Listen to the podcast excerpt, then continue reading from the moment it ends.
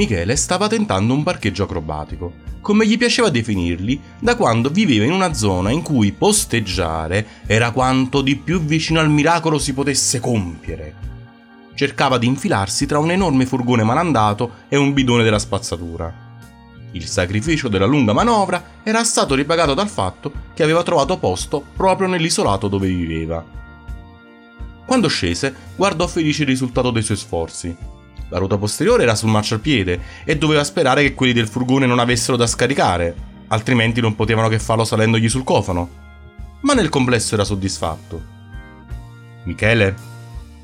Ehi, ciao! Michele fece un mezzo prodigio per dissimulare la sorpresa e l'agitazione che la vista di Sandro gli trasmise. Come mai da queste parti? Riuscì a dirgli senza troppe esitazioni. Passavo di qua. Cazzate, non è vero? Eh sì, una bugia. Volevo parlarti di questa indagine, se hai un minuto. Certo, vuoi salire da me? Io abito là. Michele gli indicò l'ingresso. Lo so, disse Sandro con fare allusivo. Accomodati, disse Michele una volta entrato in casa. Lo condusse nella spaziosa cucina, dove due divani campeggiavano davanti al televisore.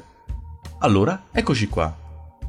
Sandro, sai che quando sei imbarazzato sei pietoso? Sì, me lo dicono a volte. Avanti, spara! Oh, scusa. Sandro rise e si mise più comodo. Michele, io ho un problema. Ho parlato con Morrone. Ah, come sta? Io non sono ancora riuscito ad andare. E sta meglio, ma non mi è stato di aiuto. Forse ha riconosciuto uno dei suoi assalitori, ma non è del tutto lucido e quindi... Qual è il problema? Quella gente non è venuta nella teorema per la società, ma per te. Hanno preso dei dati personali tuoi dal computer e poi l'hanno messo fuori uso. Un brivido corse lungo la schiena di Michele. Come aveva fatto a capire così tanto in così poco tempo? E come avrebbe fatto ora lui a confessargli tutto? Dopo avergli nascosto la verità era difficile cambiare rotta. E decise che doveva tenere la linea stabilita. I miei dati. E che ci fanno con i miei dati? Sul mio computer non conservo dati personali che abbiano qualche valore. Disse trovando il modo di apparire sincero, grazie all'ultima parte della frase, in cui anche lui credeva. Riteneva davvero che quel racconto non avesse valore. Io non lo so.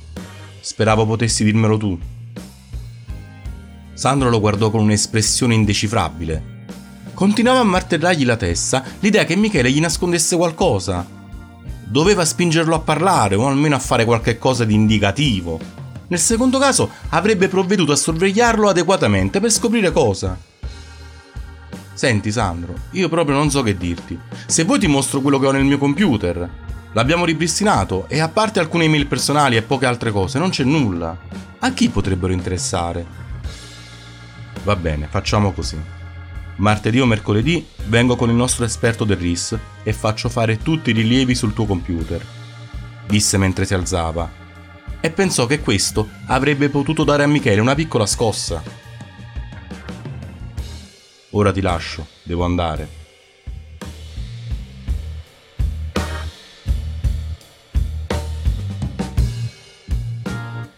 Quando Sandro scese, andò a sedersi in macchina, ma non mise in moto. Chiamò in ufficio e si fece passare Manzetti. Partiamo da adesso. Il soggetto è a casa. Io aspetto che arrivi il primo di voi. Se ci sono novità, richiamo.